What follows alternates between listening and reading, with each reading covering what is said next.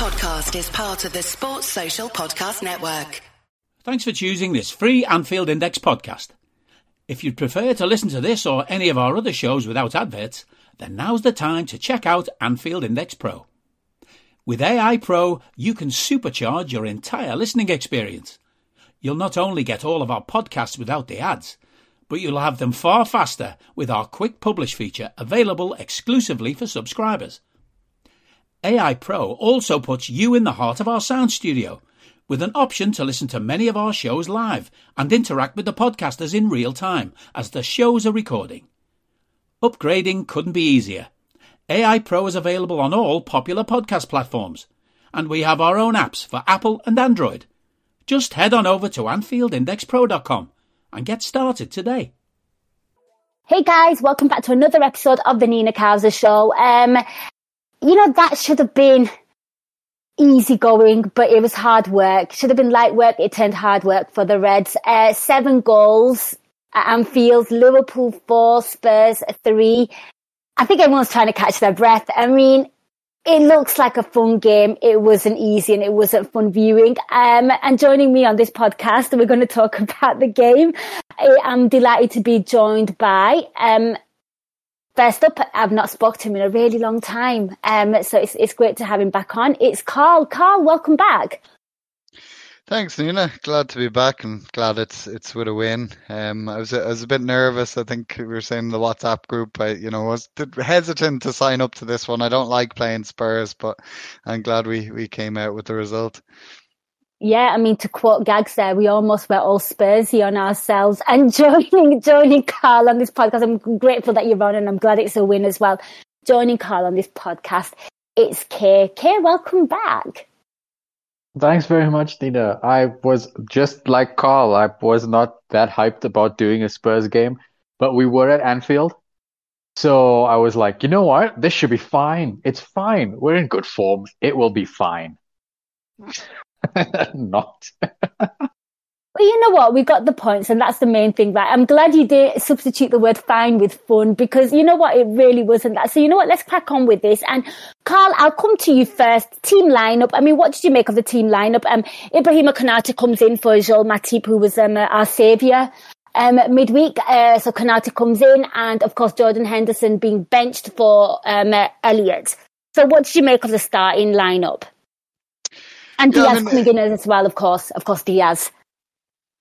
I mean, uh, we, we were certainly expecting a, a couple changes. It was a quick turnaround from the, the midweek game. Um, Henderson was obviously going to drop out. I mean, he was he he was already beyond his limit starting against West Ham. So I mean, that was a clear one. I mean, if he started today, you'd probably expect him in the first five minutes to go down injured. Um, but obviously the expectation there was that Thiago was going to start, but he was missing for the lineup, and I'm not. I still haven't seen anything on on why you know that might be the case. Hopefully, it's just illness or, or something like that because you know it, we we need him for the rest of the season. Um, but Elliott comes in, and I know a few people have kind of called for him to, to kind of play in, in that right sided role in this new system, and I'm sure we'll come on to how he how he got on there. And obviously, as said, Diaz comes in on the left, and I, I think that was no surprise given that um, is another kind of player that needs to have his minutes. Mm-hmm managed. Um, you know, we, we've seen with this system, maybe one of the things that's been lacking is some natural width on the left. You know, pe- people have been calling for that, and we, we've certainly seen different differences when Diaz has made these little cameos. So it was no surprise that he came in. Um, but obviously, again, we, we knew he wasn't going to make a, a full 90. It's, it's, still a long road from. Um, so I wasn't too surprised with the that the players that came out of the lineup, but it was certainly a surprise to, to see Harvey Elliott in there ahead of Thiago. Yeah, I, I, I was very very shocked as well, and obviously the only thing I saw of Thiago was a, him being um, the translator for Nunez when he came on, and you know that was it. He was wearing his big duffel coat and things. Kay, same question to you. Team lineup, what did you make of it? And uh, you know, I think Carl hits the nail on the head there. Um, you need to change things up. These games are coming quick. We've got another one midweek. Yeah, I, well, I heard the team news extremely late in. Um, I was uh, kind of driving around uh, doing family things, and uh, obviously I was a late subbing for the for, for, this podcast. I'm like James Milner of the Anfield Index world. I just get subbed on, make things worse. But um, uh, so, so uh, my point is, I started watching the game and then, you know, got uh, got familiar with the starting lineup. It was a bit of a shock. I'm I'm not sure. You know, I wasn't sure how the Jones Elliott thing would work in in midfield there, and I didn't mind Konate so much. But it was really good to see Luis Diaz back. I think at this stage, I'm kind of treating the starting lineups kind of with, uh, you know, I'm not very invested in them because I feel like mm. Klopp is trying to see what works and put things in place for next season. I think his recent press conferences have kind of been alluding to the fact that this, you know, while winning is the most important thing and, and we are trying to, you know, just win as many games as possible and uh, put momentum into the end of the season I think at the same time, he knows that there's an issue in, in midfield, especially, and in some other places, and he's just looking for various solutions on how to solve these problems. So yeah, I mean, it was it was nice to see how that kind of panned out um, in the first half, a little bit. But uh, yeah, I mean, like I said, I didn't have too many issues. But I, I, you know, I think Klopp would have learned a little bit from the starting lineup, and we'll talk about those issues. I, I think as we go along. I think you both make a fair comment and assessment on the starting lineup, and you always know that Klopp is going to make subs and changes as well. And like he's got a little bit of luxury now where he has got players more at his disposal disposal to do things. And what we'll do is we'll go to our first caller. We've been patiently waiting. I, I like to refer to him as our pitch side reporter, giving us fresh news and insight from Anfield the lovable, um, the infectious voice of Anfield Index is Baji, also known as Harinder, but we'll call him Baji because everyone loves and respects him. Baji, welcome onto the show. Hello. It's great to have re- you on. I have a very interesting story about pigeons, which I want to share. this this is important. It's important. So the day before I flew out for the Champions League final, three ducks, all in a line, came across the road. And there's me patiently waiting, waiting, waiting. Yep, the ducks are gone, ducks are gone, no problems, ducks are gone. I carry on driving. I hear grug, grug, grug. I'm like, oh, for fuck's sake. You know that sound that you hear, you know that you've, it's done. Mm. You've hit the birds. You didn't mean to. I, I said, I was waiting for them to cross the road. They crossed the road. And I, I saw two, and then I saw the third. I thought, all right, they crossed the road. I didn't realize they came back the other way as I started driving off. So the day before the Champions, before the Champions League final, I killed three birds. I didn't mean to, but we did win the Champions League final. I, I, I, I yeah, read into that what you will. Today, it's really hard when you drive to hit a pigeon. If you think about it, anyone who genuinely has been driven a lot, a lot, you, see pigeons all over the place. They come near the cars, they fly away, and all this kind of stuff. You gen, you don't hit them. Again, three in a row on the exit from the M42 onto the M5 to head towards Wolverhampton. And I'm thinking, oh, they're going to fly away. They're going to fly away. They start moving. I'm thinking, you're going to fly away. They're going to fly away. You're going to start moving. You're moving. You're moving. Okay, great. Same thing. Bang, bang, bang. All three. Front grille of the car has been compacted nicely. So that's great. Thank you very much, pigeons. No pigeons survived. And you pull, I pulled over and I said, oh shit you know, you look back, you're like, fuck, that's not really what I wanted to do today. I didn't want to kill anybody. I didn't set out to like end people's lives. I definitely want to end birds' lives. But three pigeons died. But it wasn't three today that died. It was four. Who was the fourth pigeon who died? It's so easy. It's, it's Richarlison. You listen. There's an uncanny resemblance. there is, isn't it? It's just unfortunate I didn't drive him into him.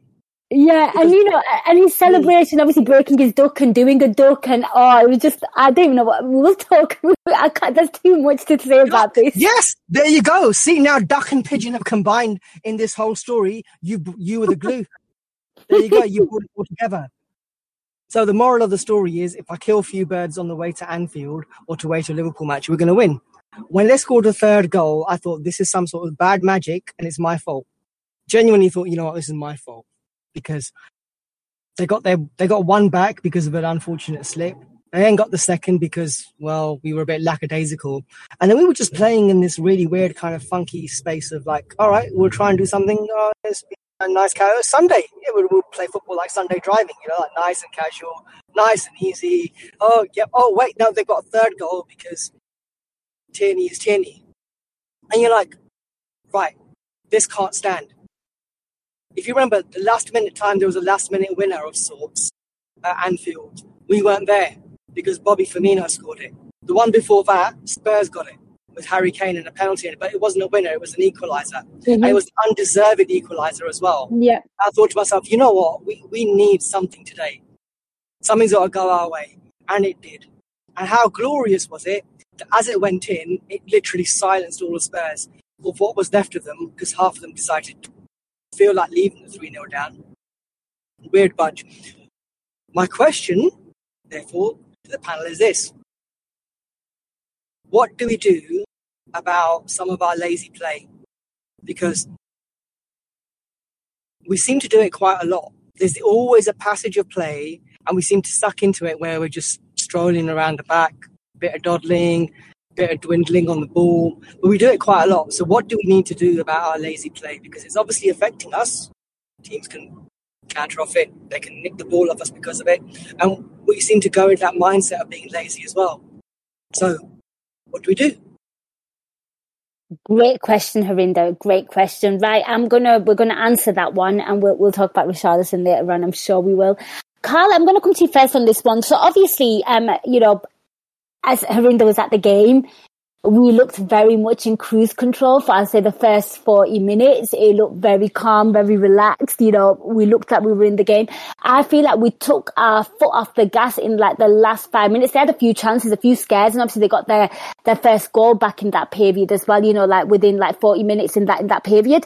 And we you know, and they give us a few scares in the first half as well. By the way, you know, they could have been it could have been easily three two. Um, you know, before we even go in at half time, three three even. They had some good chances. Second half comes and like you know, we we tend to like just fall asleep. Now, first of all, I think it's a really really horrible trait, and I think this has been a thing that's been going on all season, or majority of the season, where either we don't look bothered, there's no fight and desire and spirit, and also we just look like mentally just we, we switch off. What can you do for that? What what is there? Is it a case of new players? Is it a case of I don't know, these players are tired. I don't use that as a legitimate excuse right now because everyone's playing the same amount of games. We're out of all the domestic cups. There's no reason for that. What is it about us that falls asleep? Because it's not only us that fell asleep against Spurs as well, by the way. Man United did the exact same thing. Do we get into a state where we get too comfortable in a game where we're like 3 0 up or something? And then we, we feel like, oh, we can really, really relax and kick back. And when, when we drop it a gear, we drop it too low. I mean, we used to be really good at this. We would apply pressure and then we take it off, but we take it off in, in a very, very gradual way. I feel like we, we drop the gears too low. And I feel like that's where we get hurt. Would you agree? Yeah, I, I, I think that certainly hit the, the nail on the head. I mean, it, it's quite natural, especially towards the end of the season. If you go, you know, three goals to the good, you might drop it down a gear. You know, you're you're not pushing hmm. forward as much. You know, it's, it's been a, a a long season. I know we got knocked out of the cups early enough, but obviously we came into this season tired on the back of last season. so eh, there, you know, there there is that aspect, and that's fair enough. But you need to do it in the the right way. And I, think, given you know, kind of our, our defensive deficiencies of of late, you know, this new system, uh, you know, don't get me wrong, it certainly allowed us to play much better football, but it's not, you know. It, it's not invincible. You know, there's there's a lot of holes in in in their defensive setup. A lot of players are still adapting. You know, Robertson's a, a, left back who's been pretty jaded for most of the season, who's now suddenly having to play almost like a left centre back at times. You know, Konate is a young centre back, and sometimes we forget it because of his early promise, but he's still very young. You know, even before we switched the system, he, he made a couple mistakes. You know, and, and that is down to to his age really for me. And now suddenly he's having to start to, to play another role now in in in our setup. You know, so a lot of players are still adapting to us. It's it's it's not ideal, you know, and, and, suddenly you're you're dropping it down levels. You're you're inviting the, the team on. Spurs, obviously, you know, they're it's weird. You know, I, I think the commentators pointed out that Spurs were ahead of us going into this game, but it almost feels like after the Newcastle loss that Spurs kind of you'd almost think Spurs were in mid-table and they're suddenly like caught somewhere between I don't give a crap and you know I've got nothing to lose. And we saw that against United you know they they were trounced in the first half and then the second half they came out and said let's just have a go and they caught United off guard. And similar happened today. And I, I think you know combining that, you know, us dropping off, Spurs having nothing to lose was was just a, a, a, recipe for disaster as far as Liverpool were concerned. And I think it's very hard in football when you drop a couple gears down and then suddenly there's that need to get back up those gears. It's it's not as easy to go back up the gears, and and we found that today. But as you say, that's been a problem a lot lately, where we just kind of switch off and drop off, and uh, we can't afford to do that. You know, we're we're we've there's tired legs out there. There's there's players who maybe aren't at the height of their powers anymore. You know, we, we need to give it our all for the 90 minutes if if we want to be able to defend. And you know, it's it's hard to decide what needs to happen there. I think certainly it needs to be worked on over the summer. Obviously, this this new system. You know, if this is what we're going to stick with, hopefully with the the preseason. You know, we, we know we're getting the, the preseason camp in Europe. Hopefully, that's where we kind of nail it down, and and players are able to adapt to it properly now. Because obviously, switching system in the middle of the system. Or sorry, in the middle of the season rather, isn't ideal. And some might say, why didn't we try and do this over the World Cup when we had like a mini preseason to work on it somewhat? I know some players weren't there, but we, we could have certainly made a start. Um, but that's obviously part of it, and, and part of it is players. You know, personnel. You know, as I, I touched on there, if we're going to stick with this, Robertson isn't a, a left centre back, and you know, if we're going to be playing this system, we need someone maybe in that left side that that is suited mm. that role. And similarly, I think the right side of midfield has been a problem. Um, Henderson doesn't have it, the engine to, to to do much of anything there. And Harvey Elliott obviously struggles with the defensive side of things, and I think we saw that. You know, he he was mm. he's not to blame, but he he was certainly notable in in Spurs kind of breaking us through us so easily time and time again down that side. So um I think it's it's a mix of things. It's it's training and it's it's personnel and, and it needs to be worked on over the summer in, in both aspects. That's a really, really fair assessment. And you know what? It's it's really interesting that you mentioned that about Robertson because I've got a tweet here from Andy Wales at Andy, Andy Armchair, and he and he said the one thing that irked me when when we were three one up and Spurs had just um, a, a, couple of chances. The new shape requires Robertson to become the third centre back. Yet there he was in a centre forward position as Spurs, Spurs launched a counter attack. That kind of tactical naivety cannot happen. And again, um, it kind of um, reiterates what you said that you know he we need an established um, left sided centre back, or he needs to wake up to the fact that he needs to be a bit more tight, a bit more solid in in a defensive aspect and also players adjusting and learning. And I guess with this new setup and formation, um, Kate, uh, like the things that you alluded to at the beginning of the podcast as well, you kind of allow it and you afford it because it is a new system. So therefore it requires, you know, there will be some mistakes. They are learning it. As for before, I think I used to get more frustrated because we were playing the same system, but we were making the same errors. As for now, you can afford it a little bit more because you're trying to, like you said, Klopp is trying to get the best out of his players, trying to figure out what to do for next season, where he needs to strengthen, where he doesn't. I'm not saying, oh, it was totally cool and calm because there's no way on earth Spurs score three goals. Like it shouldn't have happened given how we started, but you can understand it to some degree. I want to get your thoughts. What do, what do we do to stop this naivety? I think it's a big question. Obviously, uh, Lord, this is it would be otherwise. It would not be Harinder. yeah, exactly. um, I think I think my take on this is when when you have a team of players and the entire team seems like they can't apply themselves on the football field. As in, they all look like they're not trying hard enough. They all look like they just don't have the drive. That mm. is not a player's issue. That is a systems issue that there's it, it doesn't happen like that at elite level where all the players are just deciding ah stuff this way you know bug it it's not, it's not. The, the, the issues come in the system where your key players are not being engaged with that system. And early in the season it was certainly Salah was just never getting the ball. He was far too wide. Trent wasn't in a place that could really affect things because of uh, again I think we've highlighted the midfield issues on the show lots and lots and lots of time. But Klopp has tinkered and tinkered and tinkered, and he's initially tinkered with the four-three-three setup and the midfield setup, etc., etc. Uh, I think he's played with a four-four-two even um, early in the season, and now we've got this thing that kind of works. And what I think it works well at is it allows us to get on the front foot. It allows us to get the ball moving quickly. It allows us to do transitions really well. Uh, uh I should say offensive transitions really well. And it gets Salah on the ball and it gets Trent much more involved than he was. What it can't do is mm. defend well. Yeah, I feel. Cases, yeah. Now, the thing is, with this particular system, if you can't defend well, that puts a huge emphasis on being able to control the ball.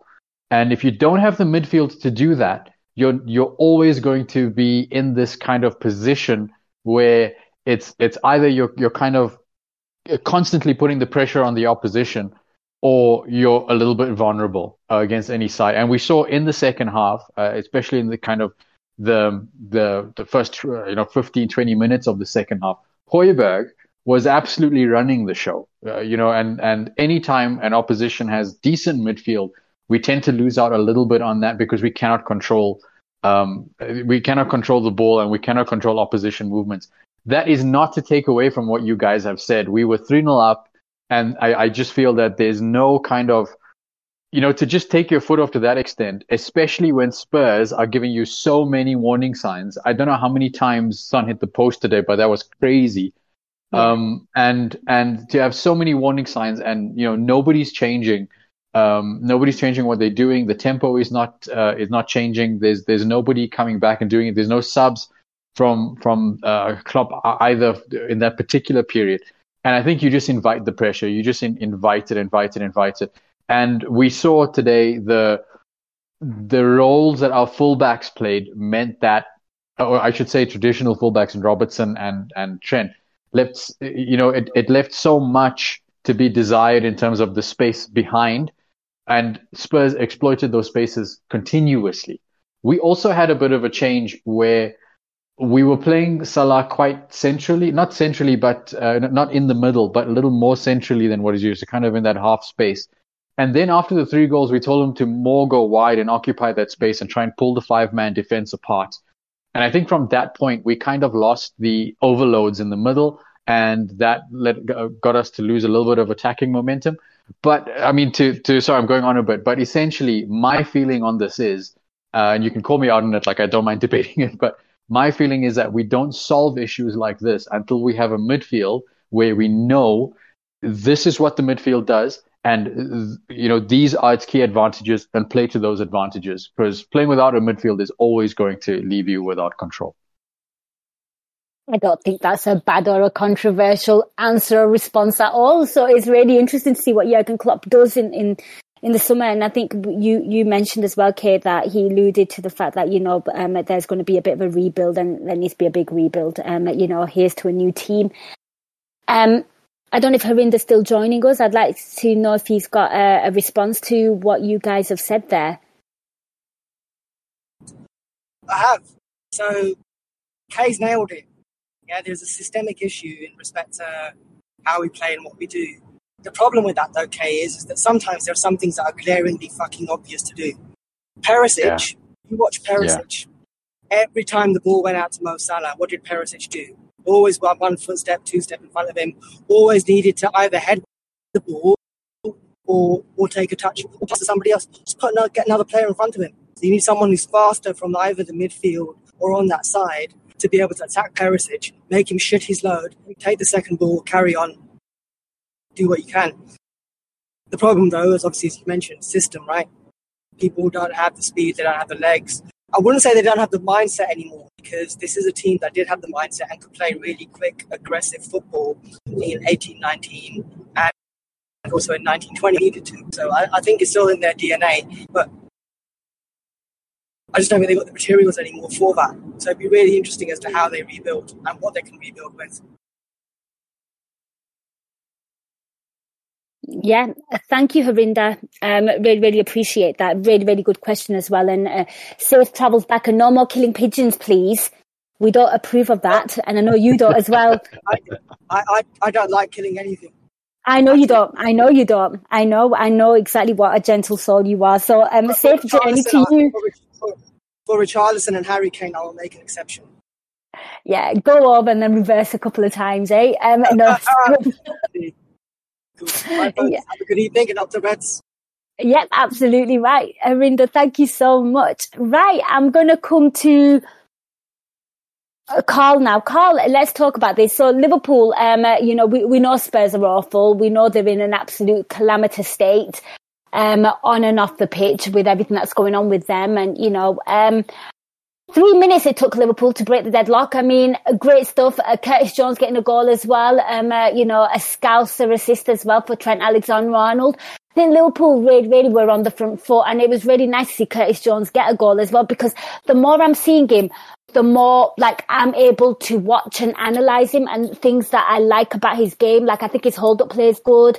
I can see why Jurgen Klopp is playing him, him more, given given the you know the situation that we're in right now. But it was nice to see him get a goal. Yeah, I mean, he's certainly one of the players that's benefited most from this new system, um, alongside Trent, of course, mm-hmm. um, who obviously was uh, the the supporting act and the goal. Um, I mean, I think the problem for Jones in, in the past has often been a, a lack of, of, a defined role, or sometimes yes. the, the, wrong role, i.e., when Klopp was trying to turn him into Gini Light, and that just wasn't working at all.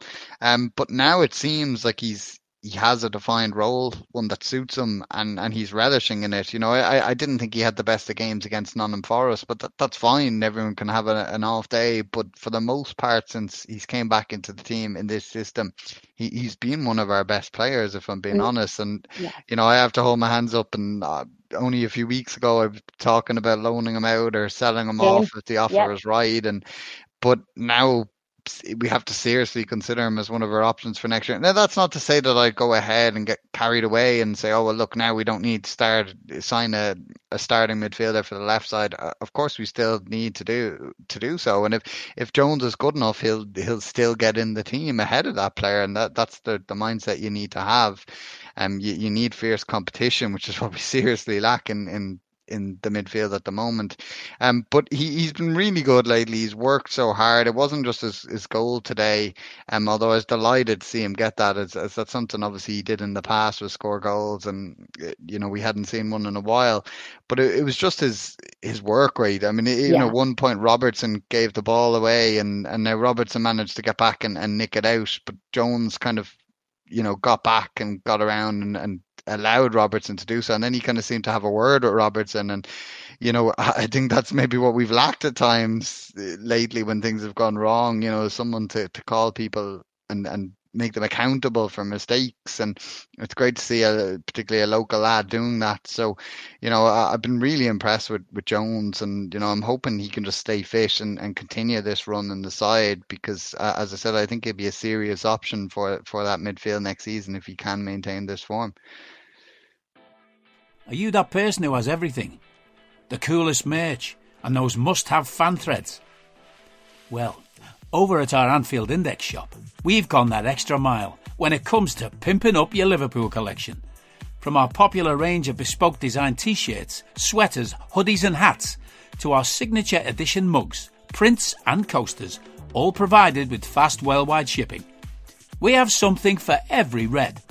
We also stock official LFC merchandise and are licensed with the Premier League and UEFA to sell official iron on shirt badges and sleeve patches. As a listener to this podcast, you can get 10% off everything with coupon code AIPRO10. Just head over to AnfieldIndex.shop or find us on Etsy by searching for Anfield Index.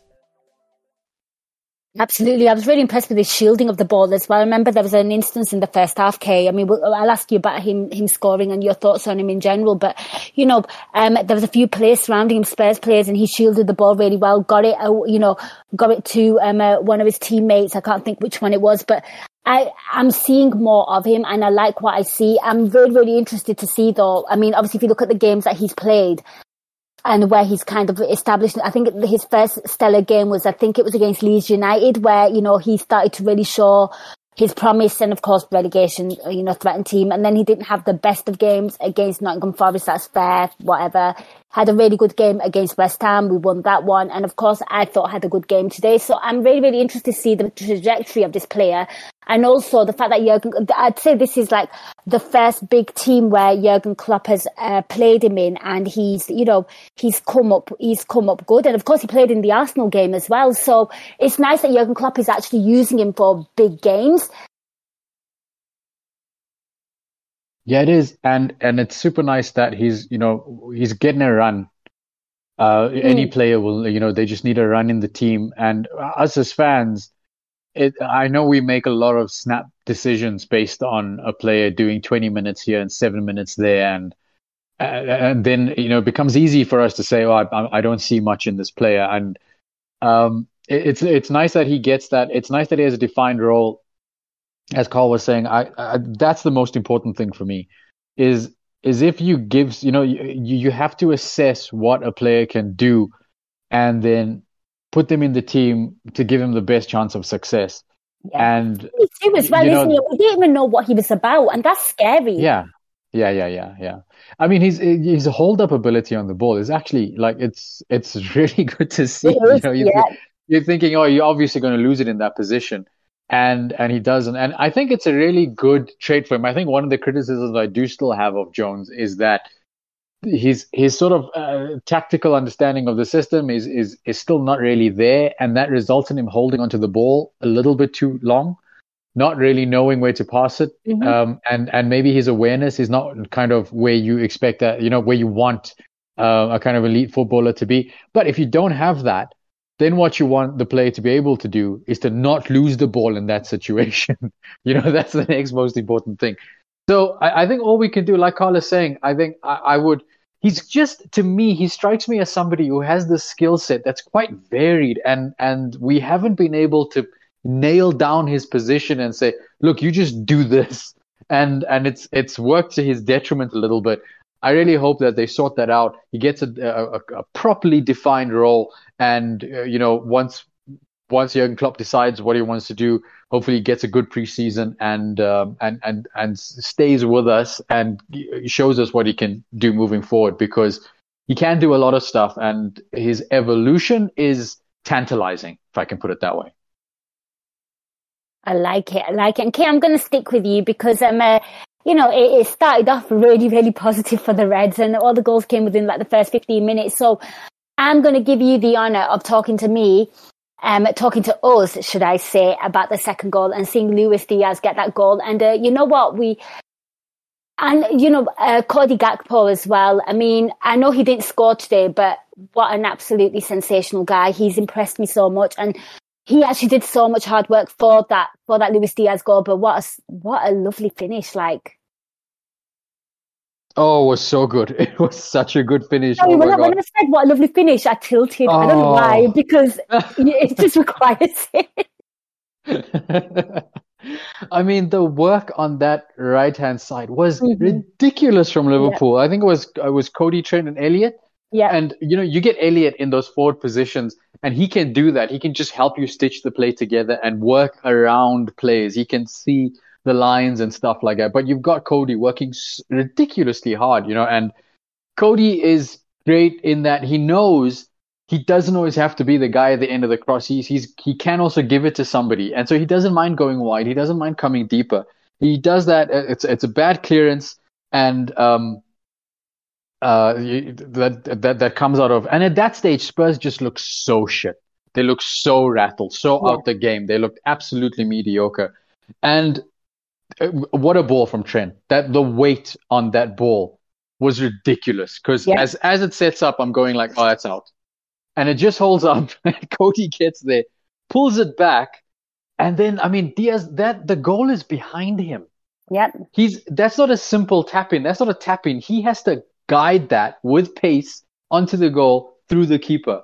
And you, I mean, I think everybody saw that live. You know, just how how you know what he does with his body, what he does with his foot. I mean, it's crazy, man. It's so good to have Luis Diaz back. Oh my lord, we missed him crazily during that time. But what what a stunning goal! And this little patch that that wow, I think we scored three goals in eight minutes or something like that. Yeah. That reminded me that that whole surge just reminded me of when you know Jurgen's Reds were in their pomp and like scoring past Arsenal for fun, you know, in like 20 minutes with 4 0 up and stuff like that. It just reminded me of when we just used to blitz teams away uh, in the Prem. And it, it, was such a nice little nostalgic prance.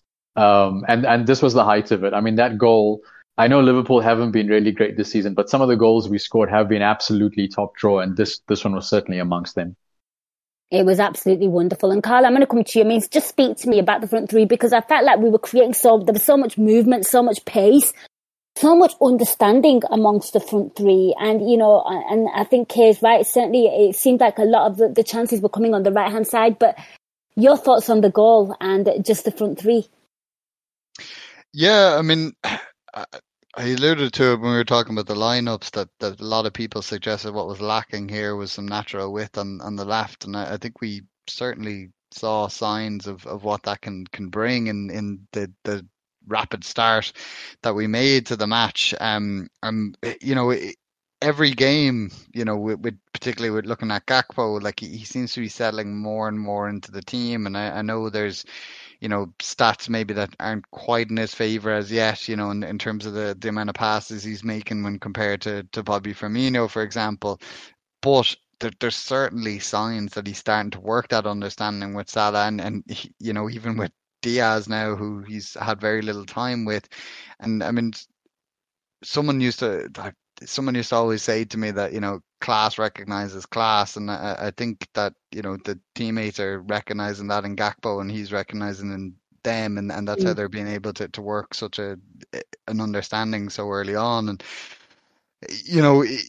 But what really impresses me with him is early on, maybe when it wasn't going so well for him, you know, he, he never dropped the head. He's he's he's been working so hard, and he's always he's always on it. You know what I mean? He he always wants to to, to work hard for the team and, and do what needs to be done, and, and it's it's it's paying dividends now. And you know, he he, he runs in and, and gets a ball that that you know if it had gone over the byline, you would have said fair enough. But he, he managed to get his foot on mm-hmm. it and, and pull it back to Diaz. And of course, we, we know Diaz like he'd he'd he'd fling himself in front of a tank to score a goal. You yeah, know, he like would. He, the body shapes he manages to, to throw, and, and it's just it, it's so great to have him back. Um, I mean, and it, we're spoiled for choice at the at the moment. I mean, obviously Jota comes on, and we'll, we'll come on to that, and, and you know has has the, the the biggest say in the game and it's just eh, and and Nunez again I know maybe it's been a while a couple of games he hasn't scored it you know but I think it'll come for him as well and I think he he's a very dangerous player so it's just it's just great to have these options. It's very different to the you know previous Klopp years where it was like Mane Bobby, Salah, you know, they were the three, they were the dangerous three, and then beyond them, you know, the, the players were just filling in holes. But it's great now to have five choices that, you know, maybe aren't quite uh, for now uh, at that level, but that we have different options. We can keep teams guessing. We have good, great options from the bench. It's it's it's a great position to be in, and hopefully we can get in a similar position as far as our defence and midfield are concerned. Absolutely. Yeah, that's one thing I'm not really worried about. The attack is stacked. And, you know, like you just both said there, you know, even when it was the Firmino, Salah and Mane era, you know, I don't think the bench was overly like great in terms of attackers, you know, like Origi, as much as I love him, but you know, it was what it was, you know, you know, he'd give you moments and he's a, he's an icon, but you know, you have two genuine like clinical, clinical players that can come off the bench and you're not one bit concerned or worried about a drop off in quality or how you play, which is absolutely amazing. And I'm going to stick with you, Karl, because, you know, I thought Spurs defense were having an absolutely torrid time. I felt like they were really penned back. I felt like we were applying so much pressure and we were doing so much. And, you know, Cody Gakpo wins, uh, a penalty. And, you know, you expect better from, you know, a player like Romero, you know, to go in like that on Cody Gakpo straight, straight penalty, no question about it. You know, it doesn't even touch the ball.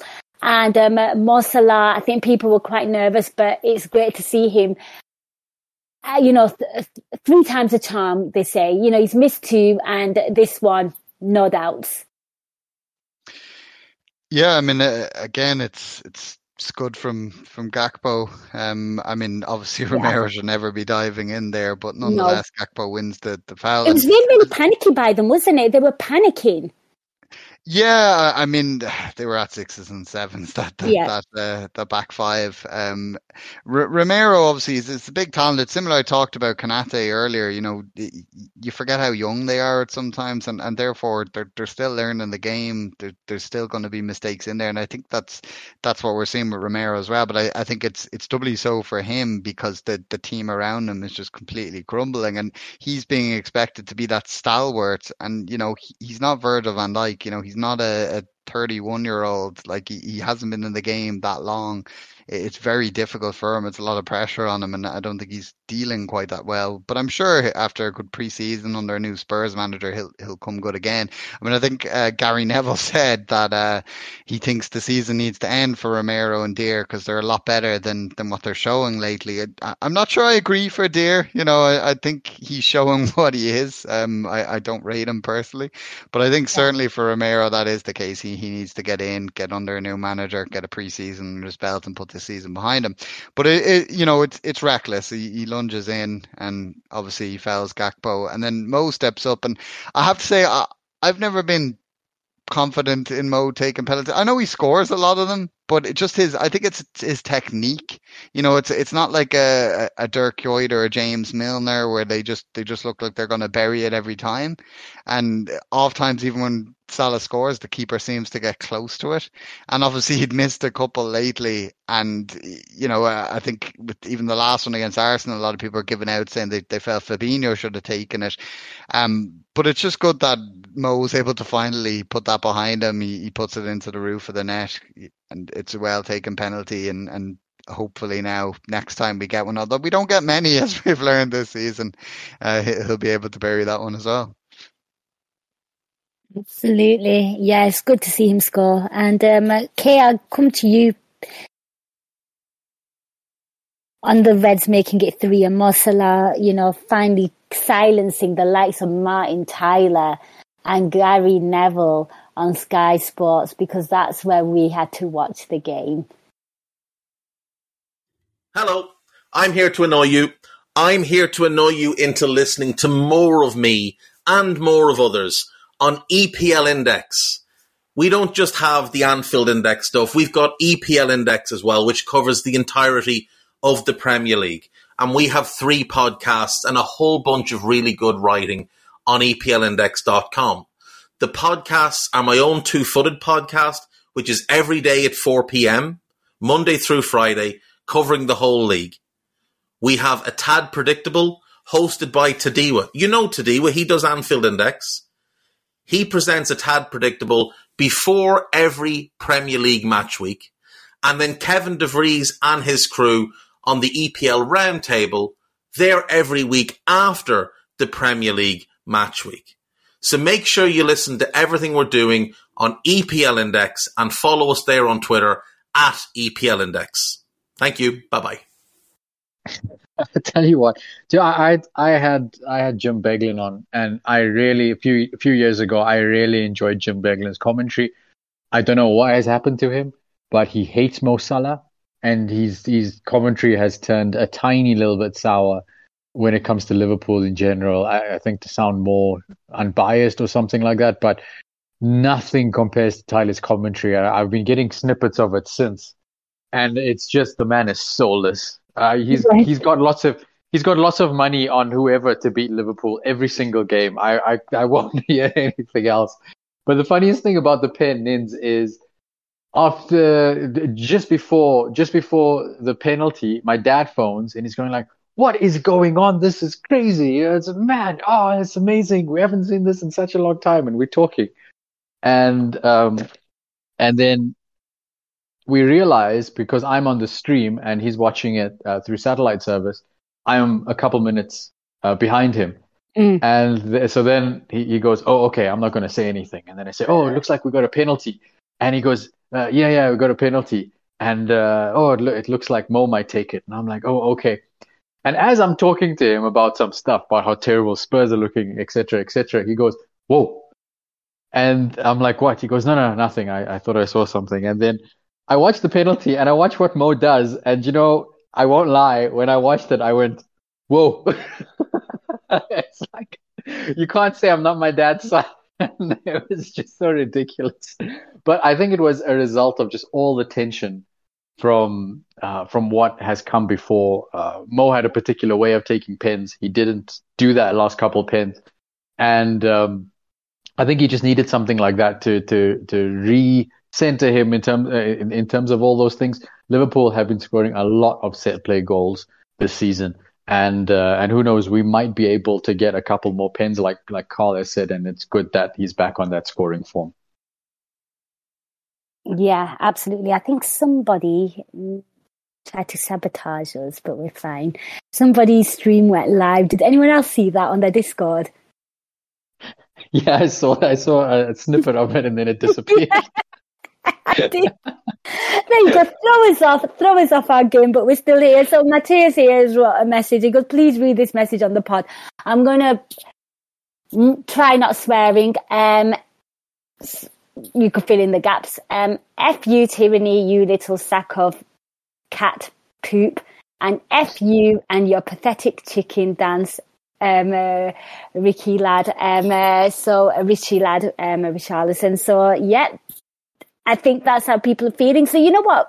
I think a lot of people have a lot of anger towards the referee, um, Tierney. I, I don't, I don't think he's a very good referee. I think he's awful. I thought he had a really poor game again. Okay, what did you make of him? I felt like you know that ankle cruncher by was it Skipp on um, on on Diaz should have been a lot more. You know, I just felt like he was awful. I you know the fact that he he penalised Mo Salah for something that he shouldn't have penalised him for on Davies. It was embarrassing. It was really really bad.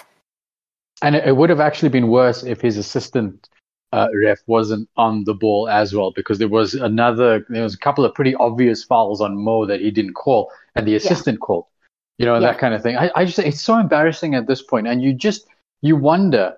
Um, and and the thing is, we've been talking about referees for more than one season now. I, f- I feel it's been, you know, it's been like the last three, four years, and the the, the conversation always rages between incompetence and corruption. And the thing is, you know, the team that seems to suffer the least amount and benefit the most from all these things is Man City. And I, I don't know how that has panned out. And the thing is, we're still arguing about whether it could be incompetence because these these uh, uh Matthias Andersson was also on um, on Twitter, kind of uh, alluding to the fact that Tierney just seems to want to be in the spotlight all the time, and mm. that's what guides his refereeing decisions. I thought he was utterly awful. And th- this is what I mean about Jim Beglin is when when that challenge went in on on Jota and uh, you know the, the, whole studs are like on his ankle over his over his shin and, and that kind of thing. He goes, "Oh, that can happen sometimes in football." No, that does not happen sometimes in football. Sometimes you might tread on somebody's toes because of, of, of things that are happening very fast.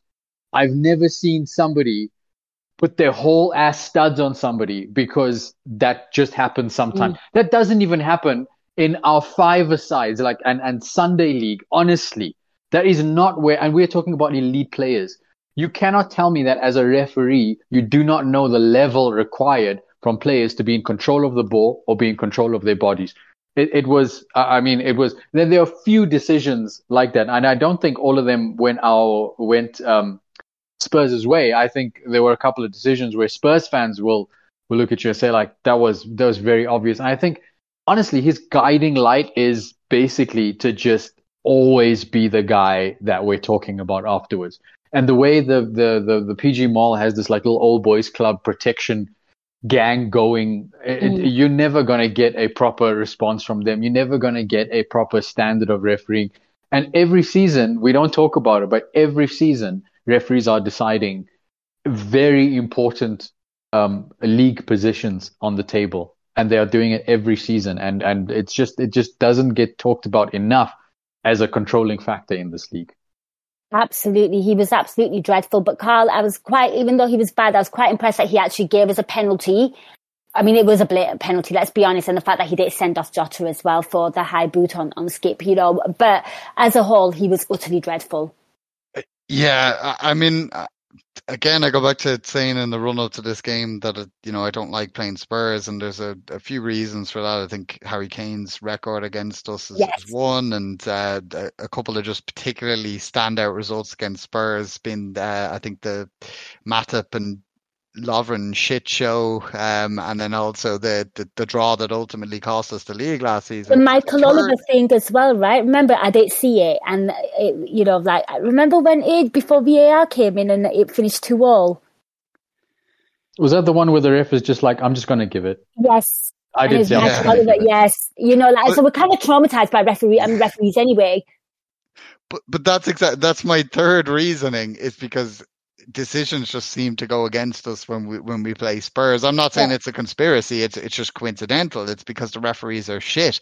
But while Kay was speaking there, just a light bulb went off in my head when he was talking about Tierney, and I googled the 2-2 draw back in December 2021 in which Robertson was sent off and Harry Kane somehow miraculously, I mean, he must have bar- yep. borrowed a bloody uh, invisibility cloak off Harry Potter. It was that fucking bad a challenge, and he got away with it. And who was the referee in that match? But Paul bloody Tierney. I mean, that that says it all.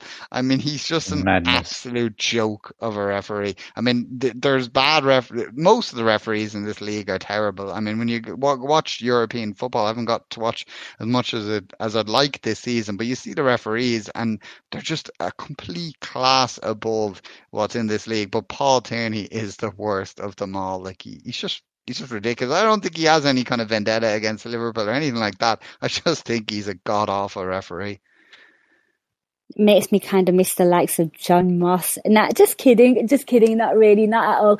I mean, it, the referee situation was so bad that Jurgen Klopp actually celebrated for the fourth official and pulled his hamstring. So that tells you everything you need to know about what he felt about the officiating in this game.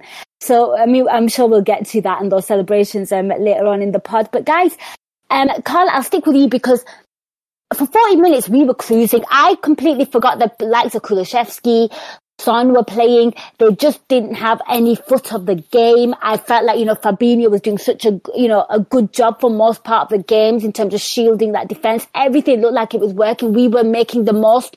They were sat back, they were pinned back, and every time they had the ball, we were pressing them, we were doing it really intelligently. Our game management and our game control was absolutely spot on. And then something flipped, and uh, of course, that's the concentration thing that Harinder was talking about. And before Harry Kane scores, we do have, you know, they do shoot a warning sign. Virgil van Dijk clears it from the line. Wake up Reds, wake up Reds. And then, of course, Harry Kane scores. I mean, and for me, that's where I think the things changed in the game. And, um, you know, um, and then I felt like that's where we probably started seeing the, maybe the errors in the midfield and maybe the big spaces where, you know, um, Spurs started exploiting. Yeah, I mean, it was certainly a case of switching off. Um, Son has that chance, and and I think we're now. I, I think ultimately it may well have been chalked off had he scored because I, I believe there was a handball in the run up, but nonetheless, you know, you, you have to, to play the whistle on these things. And lucky Van Dijk gets the block, and I think you know he, he's fortunate in a way that Son seems I know he scored a goal later in the game, but he seems to have lost his killer edge somewhat. It, it's mm. not been his best season. He's lost a yard or maybe even a yard and a half of pace, and he's also lost that that that killer instinct in front of goal. Um, so I, I think we're fortunate in that way that it wasn't the old Son we were facing, but Van Dijk gets the block in, and you think maybe that would wake us up, but but it doesn't because mm. mere seconds later it feels like Perisic is in acres of space down our right side, and Van Dijk has to go across to, to try and close him down, but unfortunately he slips and Perisic is able to get the ball in and, and find Kane who who finishes on the volley. And we know this system. You run that risk uh, down that, that right side, whereby you know when Trent is out of position when he's gone into midfield, I don't know, out of position is force a habit. It's he's not out of position. That's the idea is that he's going into midfield. But when he happens to be central and there is that gap there, eh, you know, it, it's our right-sided midfielder that that should be tracking back, and I, I think that's where maybe you know we saw the deficiencies in Harvey Elliott's game. Yes. He doesn't quite understand the defensive side of things yet. It, it, says a lot that while Liverpool were flowing, he was well involved. You know, he was looking tidy on the ball. But as soon as we drop off and, and we need to defend in the game, you know, he, he, just didn't quite know what to do. And, and I'm hopeful still that'll come in time. You know, he's still young. You know, he, he wasn't traditionally a, a midfielder to begin with. He was a, a winger, you know, so eh, I'm sure that will come in time, and and maybe the the preseason will be key for players like Harvey Elliott in, in getting better at those kind of things. But it, it is a key thing where that he lacks. And I think even if Henderson had been there instead, probably he wouldn't have had the legs to get back. So we do. It, it's a key example. I think maybe when Klopp is trying to pitch to to um, John Henry and, and Mike Gordon on, on why he needs new midfielders this summer. I mean, maybe that that goal is one example that he should use because it was if we'd had you know, let's say we'd had I don't want to bring him up because I don't think we're going to sign him at this point. Let's say we'd had Jude Bellingham uh, here and on that right right side. I have a feeling he would have kind of raced back and, and got in on Perisic and nicked the ball, you know, because he has the legs, uh, you know, and, and that's what we're lacking there at the moment. Yeah, the legs and, and the defensive nous as well. And, you know, again, uh, I think that's a fair comment, isn't it, um, Kay? Because I think even in the old system, I think Elliott used to struggle with his defensive work. And that's because of the natural position that he used to play or did play. He's an attacker. Yeah, I mean, I remember back when the triple sub was going, we were looking at development of players, and mm. really, you have to, you, you, know, the the the kind of sports science is sort of alluding to the fact that you kind of need to bed in somebody's role by the time they're like 16. You know, you you can't get a 20 year old or an 18 year old really involved in, in the in the team and then go, well, you're an attacking midfield. I'm going to make you a defensive midfielder, a la Lucas Leiva, you know, kind of thing. It it becomes very difficult to get somebody because your whole framework of reference mm. what you're looking for, how you know how to pass, and etc. etc. is is totally kind of lost. And and that that's one you know it's it's numerous issues that we have. I mean, one of them is that Harvey Elliott in the defensive transition. Another one is Trent playing as the six. When we when the ball is turned over and we have to defend, it becomes difficult for Trent to mm. know exactly what he should do. You know, and he ends up running towards the right back position to kind of help help out there. But now the you know now we uh, adjust to a four man defense kind of on the fly, etc., etc. And then Robbo on the other side, who had difficulty this entire game. I don't know, like for me, I don't know what you guys felt. For me, it just felt like Robbo didn't settle for the entire game. I mean, the the you know it's his kind of bad touch that that uh, sets things off in in motion for for us. Uh, he has, I think, between him and Ali, they got away with one, and then he has a bad touch, and that's led to the clearance off of line by Virgil, and then kind of Spurs come alive, and you you know, and all these things together. Understanding they can get behind our fullbacks, understanding that there's a problem in the defensive phase of our play, it just leaves us all open. So it's it's I, I get what people are going at with Harvey, and I totally agree with that.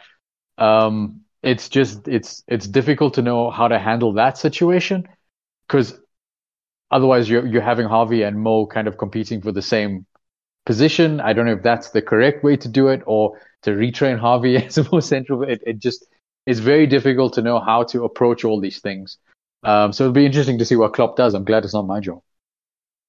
Yeah, I think um, he'll definitely speak to um, you know his owners and saying a right-sided midfielder is an absolute must because I believe John W. Henry was at the West Ham game and uh, Jordan Henderson did not have the best of showing. So it may be good for our owner to see it with his own eyes live in the flesh to kind of see that, hang on a minute, there's a niggling problem here.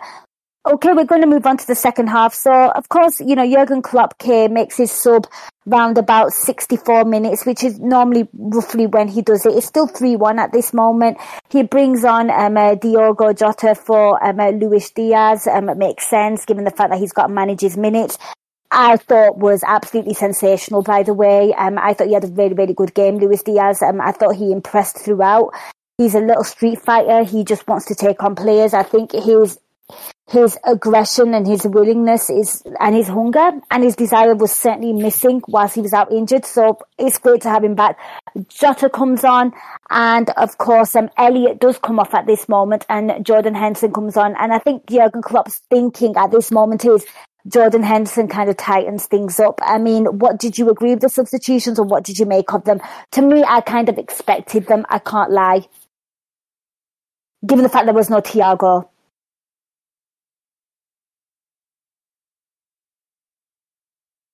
Sorry, is this mine, Nins? Yep, that's UK. Oh, sorry, sorry. Please edit this part out. no, no, it is. Um, it's fine. It's fine. sorry.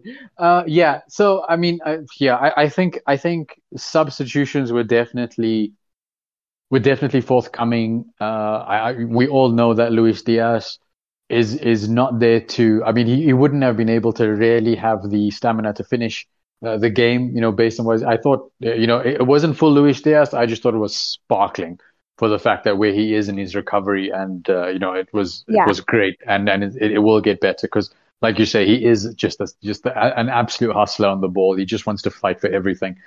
Um, and then my whole timeline on Twitter was from about ten minutes before the substitution was absolutely screaming for Harvey to be taken off because of what was happening.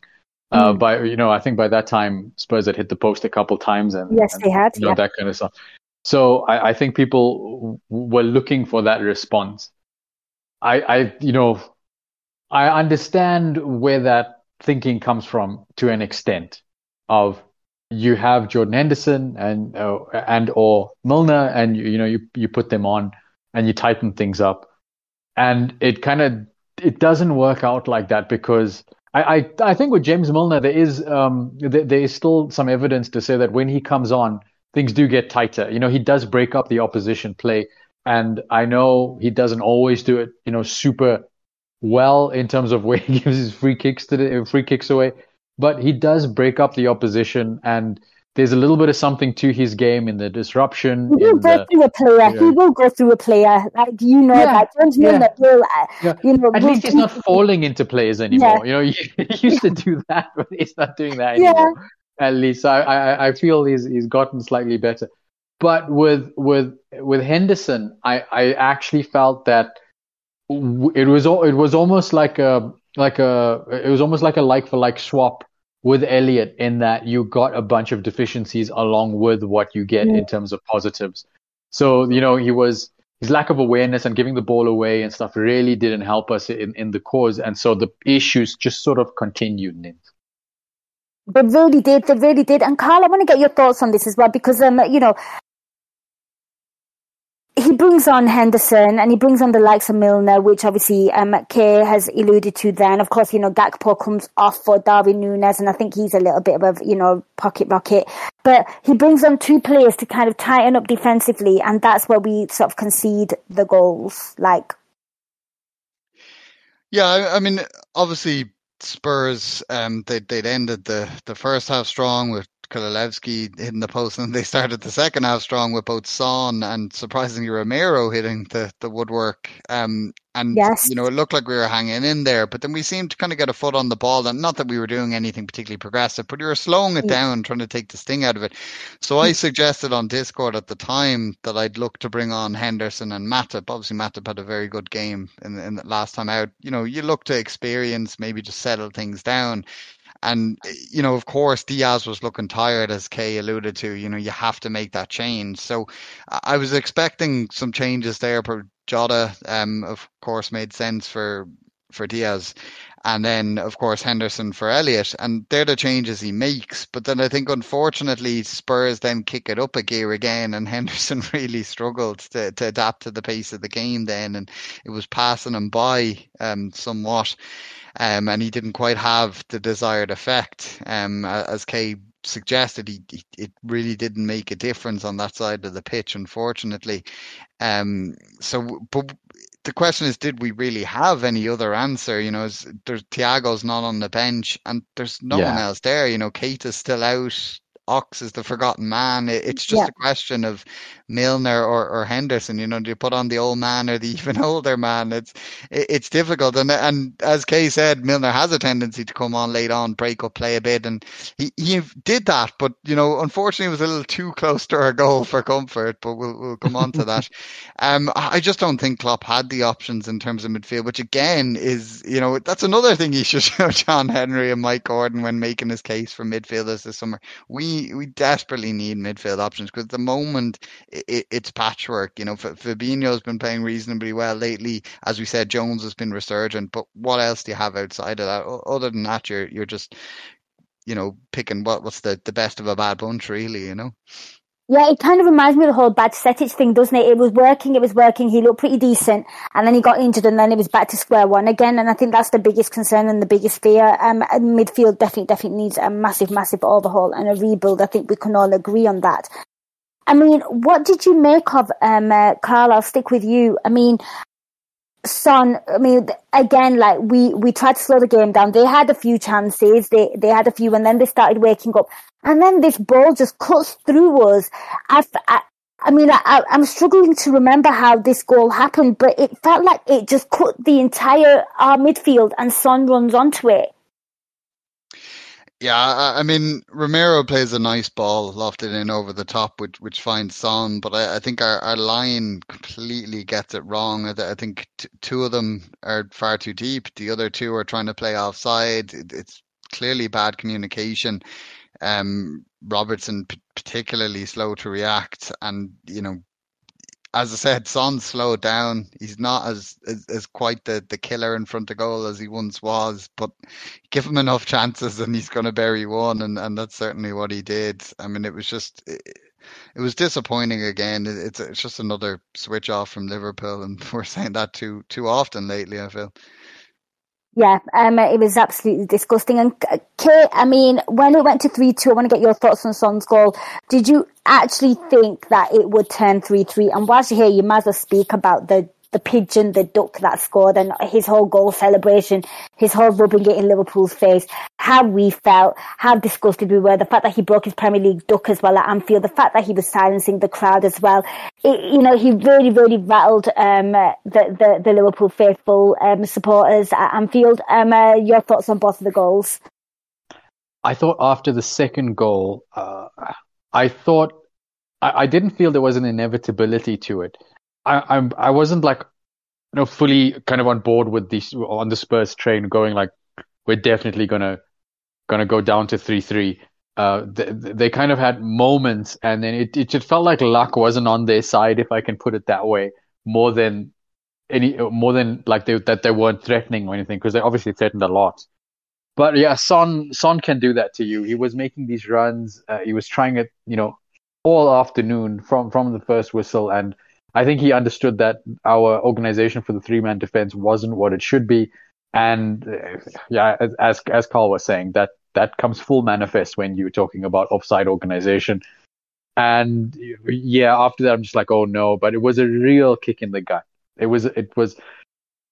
You obviously get the host of people on Twitter. As soon as Richarlison comes on, they're like, I guarantee you, he's going to to, to, to score. You know, even even Brent was saying it. Like I absolutely guarantee that happens. And so I was like, no way, man. This this boy, he's like he, he, he it, things never go his way. He's he's made the wrong decision. He's got this way. It's never gonna happen for him. To see that horrible, useless goal go in and bounce over our alley like that was mm-hmm. such a punch in the gut. I can't even explain to you how it felt. Like even though I was half expecting it and half not expect, half expecting Spurs to score, it just it still felt like, oh my god, how did we let him do that? How did we let him out jump? You know, and and all our defenders are just all, you know, it, it feels like it's a battle site where something exploded. Everybody's jumping in all different directions. He's he's out jumped I think Virgil, you know, or, or, I think I think Virgil was on him, but like that's it's so bad to see the position he gets in, the stupid stupid touch that he obviously wasn't intending, and then that thing drips in, and you think, oh no, oh man, where have we have we gone and Spurs this up now? Oh, the ultimate irony, mm-hmm. and I mean, oh, it just it was so deflating and I was resisting every temptation to go back, uh, you know, to go back to shit posting on Twitter because that's what I did before, before our good run of form. I was, I was the toxicity on Twitter. It was me. I, I was that guy, and I was like, no, I'm not doing it. You know, it's fine. We're here. We, we. There's not much to play for in the season anyway. I just wanted us to finish strong, but this is awful. Uh, chalk it up to all these to, to, to, this lack of personnel with the system and, and we kind of just move on. As long as we get away with the draw, whatever, man. Whatever. I don't want to talk about it anymore. That's why I was. You know what? If you're speaking of toxic, I was like, I was so angry when he scored that goal. I was like, I'm to tweet something. And I was like, we did tweet when you were 3 0 up, so shut up. That's just pure, like, you know, negative energy and negative vibes. So I, I raise you like here. Karl, I'm going to come to you. I mean, the third goal when that guy scores in injury time and you're just sat there like, I can't believe this. Not again. I bet you were thinking, oh gosh, everything that I felt is coming true. like, robbed again. Yeah. Um. I, I mean, just just before we come on to Richarlison, something Kay said triggered something in my mind. There, he was saying about how Son seemed to to feel that there was something in it for him all game against that that back three, and I did note at one point in the game, I think it was when Sarr had come on for for Spurs, Son came over to him, was having a word with him, and was pointing at things, and it, I, I said don't uh, did, I said this is embarrassing. He's clearly like pointing out, that okay, this is where you can get them. You know, like it, it, was that clear where we were weak to to the Spurs attack, and and that's never a good sign. Um, but I did fear the worst when Milner gave away that free kick. I, I just had a feeling something was coming. I didn't quite know it was going to be Richarlison, but when he got when I saw him kind of drifting in, I was like, "Oh no!" And I just, I just knew it was going to happen. And you know, it, it, as Kay said, he didn't even quite mean the connection he gets on it, and it goes over Alisson, and he's giving it all in this celebration. And it, it's funny that this morning people were talking about our midfield options, and Lubo was trying to, to champion Declan Rice. And, and being an Irishman, of course, I'm completely opposed, and I suggested that my most loaded players in world football are Declan Rice and Jack Grealish. But when I was typing response on Discord, I, I stopped for a second and I thought of Richarlison. I thought of Richarlison. I was like, maybe is he in there too? I, I don't know. Like I, I, I despise the guy. So for him to score an absolute kicker, but you know, I feel in the end it was worth it because to see him make that celebration and then moments later when we come on to what happens to see his face completely priceless. Speak like... about it. Speak about it because the the quick response from the Reds was absolutely sensational. So you know you must have talked about Diogo Jota. The man was pretty much silent, in my opinion. When he came on, he didn't have much of an impact on the game. I think that he kind of struggled to kind of have a foothold of the game. That's one thing I love about Diogo Jota. But talk to me about the goal.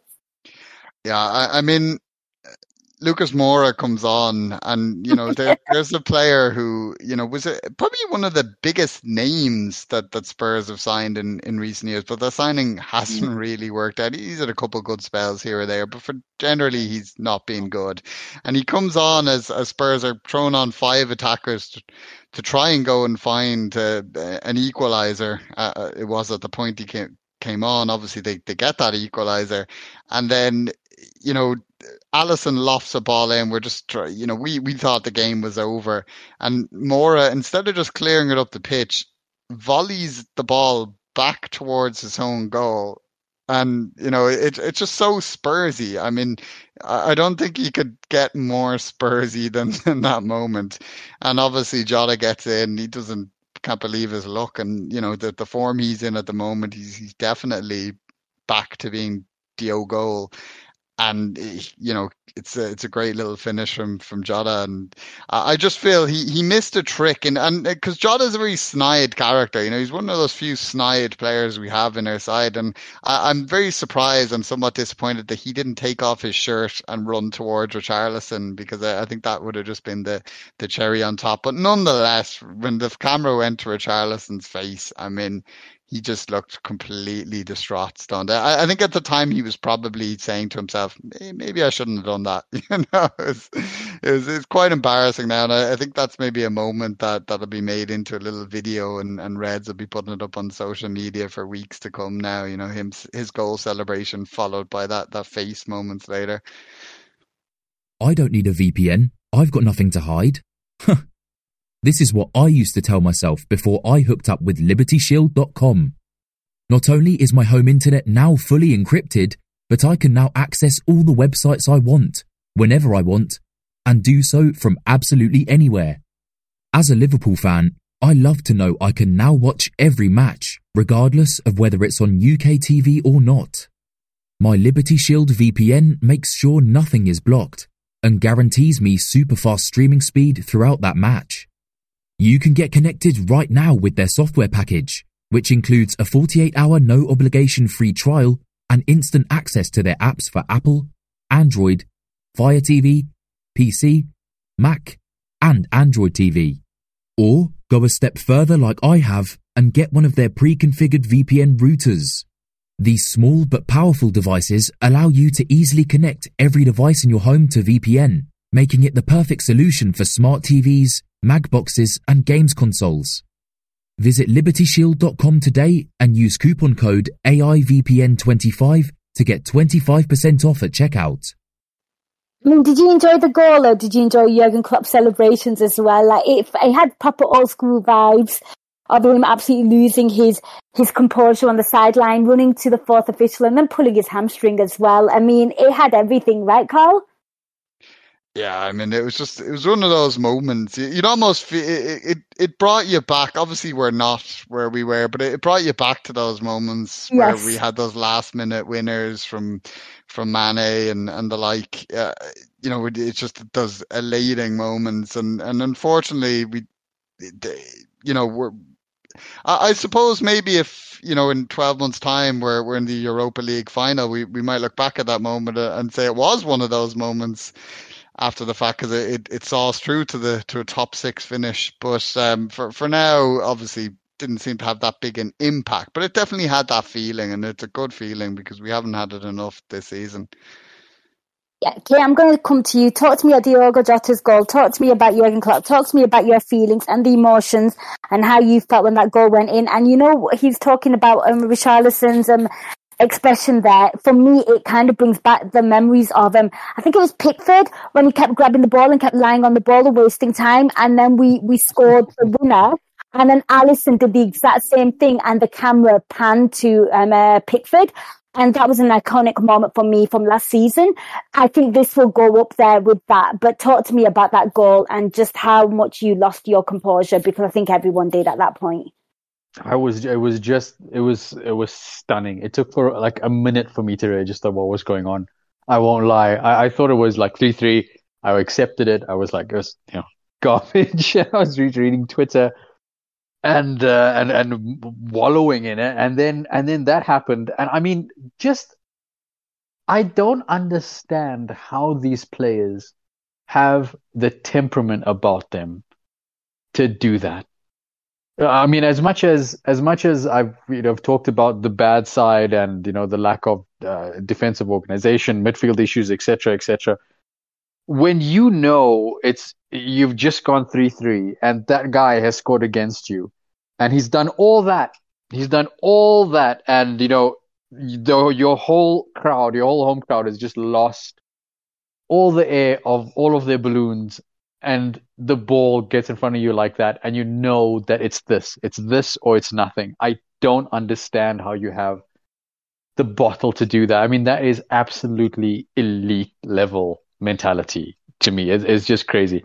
But as as it went in and it, it, the camera panned towards Richarlison, I was reminded of two things.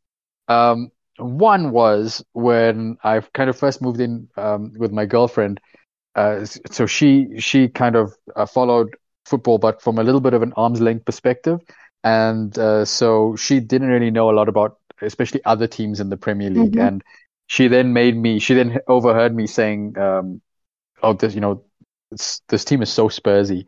Um, Spurs are so Spursy. And she goes, that's not a real word. You know, you, you must have made that up. And then I was like, no. And it's actually, if you Google it, it's, it's got its own definition in like the Urban Dictionary and stuff. And it, it, it she was just so amused by this. Just it's not possible that one team has a reputation for messing things up like this. It's not possible. It's it's just not a thing.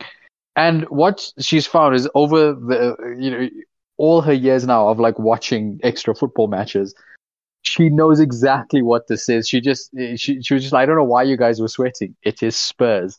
And the second thing is, I was uh, there, there. Used to be this web uh, thing. I think it was by Lad Bible or something like that, where they got two opposition fans across this table. They were having drinks, and then they they throw them questions. Like the Liverpool United one was like, "Who's better, Steven Gerrard or, or Paul Scholes?" And you had to put your drink on strongly disagree to strongly agree, and then argue about it.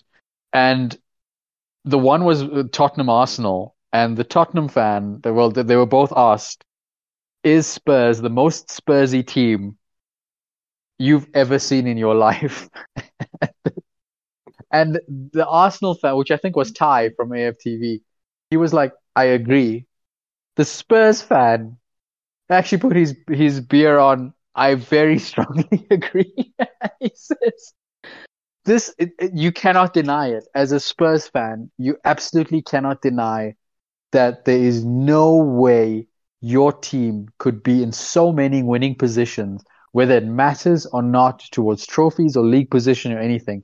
There is, I, it's just impossible to see any other team do this as often. It's it's ridiculous and it's beyond pantomime now. But they are by far the most Spursy team to have ever Spursed it.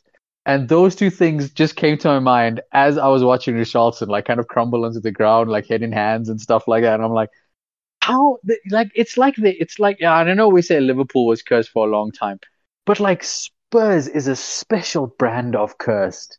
And I, I, like, you can absolutely sympathize with their fans.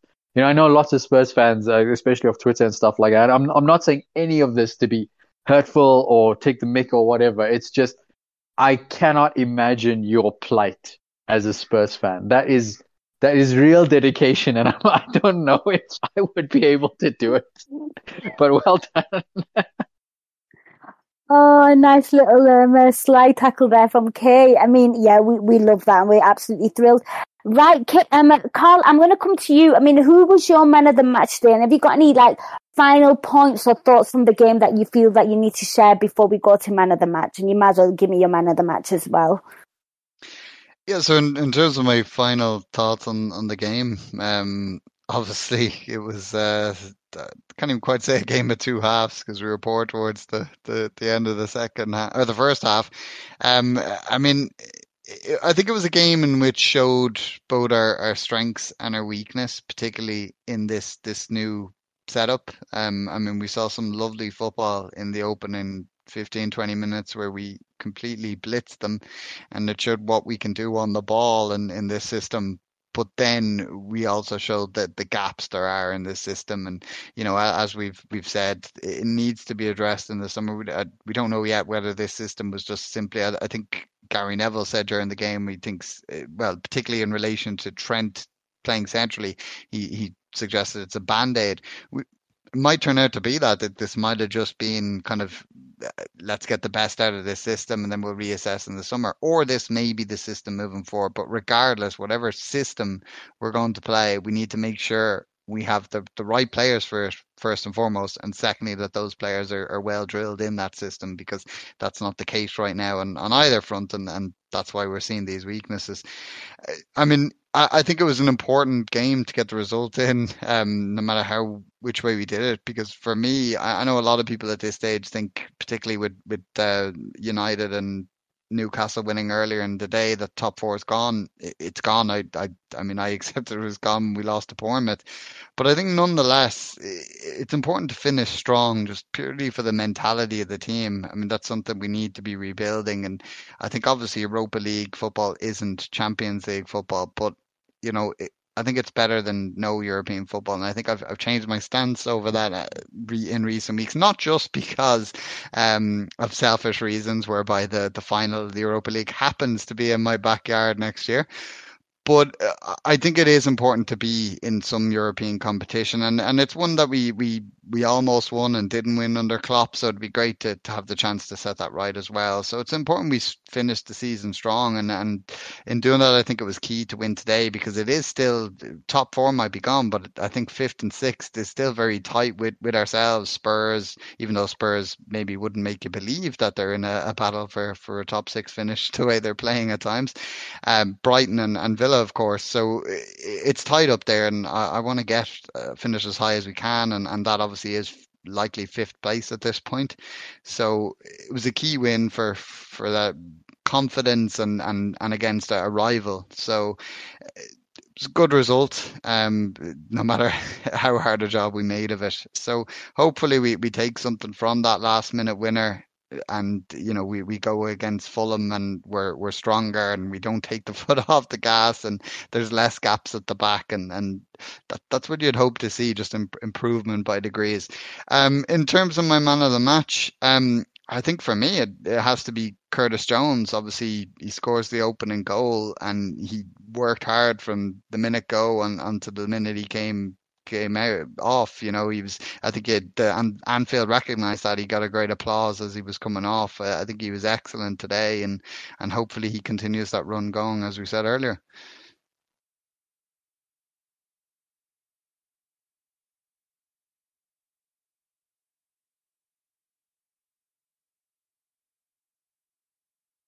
Ninza, you're on mute. I was on mute.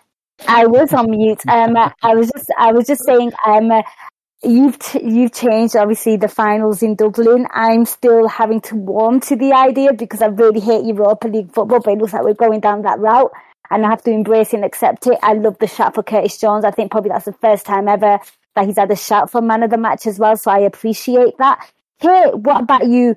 What are your um, uh, any final takeaways from the game, and who is your man of the match? No, I just think that at least we've got something. You know, at least we've got a system that gets us goals. It gives us a handle towards winning things. Um, it, it's not despondent anymore. The, the performances they're not turgid. So, uh, you know, at least we have that now. At least we have that, and it looks like this is what Klopp is going to stick with until the end of the season. I, I, I don't really see him changing that much. I, he certainly doesn't have the personnel to do a lot more than this. So, yeah, I'm, you know, I'm going to try really hard to not get mad at things and rein myself in the toxicity. Um, but yeah, I mean, we'll just, I, I would just like us to finish the season with as much momentum as possible, despite where we finish. I think for man of the match, I think I would have to go for Trent just because, nice. as the kids say, he was he was cooking in that first half, and I don't think we get those goals. Um, I, I think we get those goals without Trent. He was he was he's just the way he's playing now. Is with a real strut and from midfield and being almost like the main number 10 it, it, he's reveling in that kind of uh that kind of responsibility even even if we don't have the uh, the opposite transition sorted out. So yeah I, I, would give i would give mine to trent. I would i would just like to mention gakpo not sort of as a rival man of the match. I don't think it's that kind of performance, but I do just love that he's working so hard and he's got, you know, wonderful technical ability. And let's see what happens next season, you know, once he has a full preseason and uh, this run under his belt. I, it, it looks like, you know, that that position can evolve into something different as well. Love that. Those are two two great shouts and some great points there. For me, um, I love both of your man of the match shouts. I'm gonna I'm gonna move in ever so slightly more to Curtis Jones because he did open he did open up the scoring and it was a player that I was not keen on and not sold on, didn't know much about him. So for him, for him to have this kind of performance against a team like Spurs, I know they didn't perform as well as they should, but there are they do have quality players. And for him to step up and show himself, um, I think that's a massive positive. So I'm going to give it to the other local lad. I'm going to give it to Curtis Jones. Guys, um, uh, th- this has been um, uh, the Nina Kauser show. A massive thank you to everyone that's listened. A thank you to Harinder who called in. A massive thank you to both Kay and Karl for joining me on this podcast. But before I let them go, I just want to get some plugs. Karl, where can people find you on social media? And is there anything that you're working on? Yeah, so you can follow me on Twitter at KMac of the Kop. Uh, no pause at the moment. I think I swear every time I'm on here, I, I keep kind of teasing the, the return of uh, One Up, um, and I, I certainly hope, still hope it will return. I'll have to talk to Guy and um, I think Steve as well is interested in getting involved, and we might get something going ahead of uh, the summer, which tends to be the the busiest se- season for gaming news anyway. So keep an eye out for that if if you like your your video games perfect timing as well because the football season's over. So something else that you guys can get passionate about. And Guy at the moment is on holiday. He should be back. So feel free to harass him, Karl, because, you know, we need to get that boy working, you know, um, and, uh, and do, and do follow Karl on, on Twitter. Kay, where can people find you on social media? And thank you so much for joining us on this podcast. Oh, cool. Uh, you can find me on social media at the Kyln. That's T H E underscore K Y L N. Uh, and I don't have much to plug, but I do want to give a, a shout out to my little sister, who um, who's also a Liverpool fan. But uh, just over a week ago, she was admitted to hospital with intense abdominal pain, and oh. they found out that in her appendix was a calcification, which led to an abscess, and it had it had ruptured, but they hadn't uh, they hadn't picked it up until she was more than a day in hospital somehow. Um, but uh, the surgery was extremely complicated. It took it took uh, double the time that was prescribed because of of um, of things that they found on the way there, and um, and the the recovery was also quite complicated in that she had to fight infection off, and at one stage, her infection count put her into sepsis, which was obviously extremely oh. um, worrying for all of yes. us. But yes. she was literally discharged today, and uh, she's at home and recovering, and infection rate is great, and it's just absolutely incredible how brave she's been, how amazing she's been through this whole thing. And yeah, um, she's she's going to get on her feet again very soon. But all I can do is is say how much I admire her and mm-hmm. how well she's come through this, and all power to her in, into the future. Absolutely, and uh, you know, I hope she does make a speedy recovery. And um, you know, it's wonderful news that she's doing better. And um, yep, um, I guess you know, football and things like that are absolutely secondary when it comes to these kind of things. And just hearing, you know, people come around and, and get better and get healthier always, always puts a smile on my face. And all the best to you and your sister and to everyone that's listening as well. You know, good health to all of you. But guys, um, Thank you so much for listening. and till next time, take care and up the Reds. We hope you enjoyed listening to this Anfield Index show. Please be sure to subscribe to our channel so future podcasts find their way to your device automatically. There's nothing quite like fan engagement, and we'd love to know what you think of anything discussed on this show. The best way to get in touch is over on our free Discord community where both podcasters and listeners debate the hottest LFC topics 24 7. Sign up free now at AnfieldIndex.com forward slash Discord. You won't regret it. You can also follow us on Twitter at Anfield Index and find us on Facebook by searching for Anfield Index. Oh, and before you go, we'd love it if you could leave us a five star review on your favourite podcast app. It only takes a couple of seconds, and it means the world to the people who create these free shows. Sports Social Podcast Network.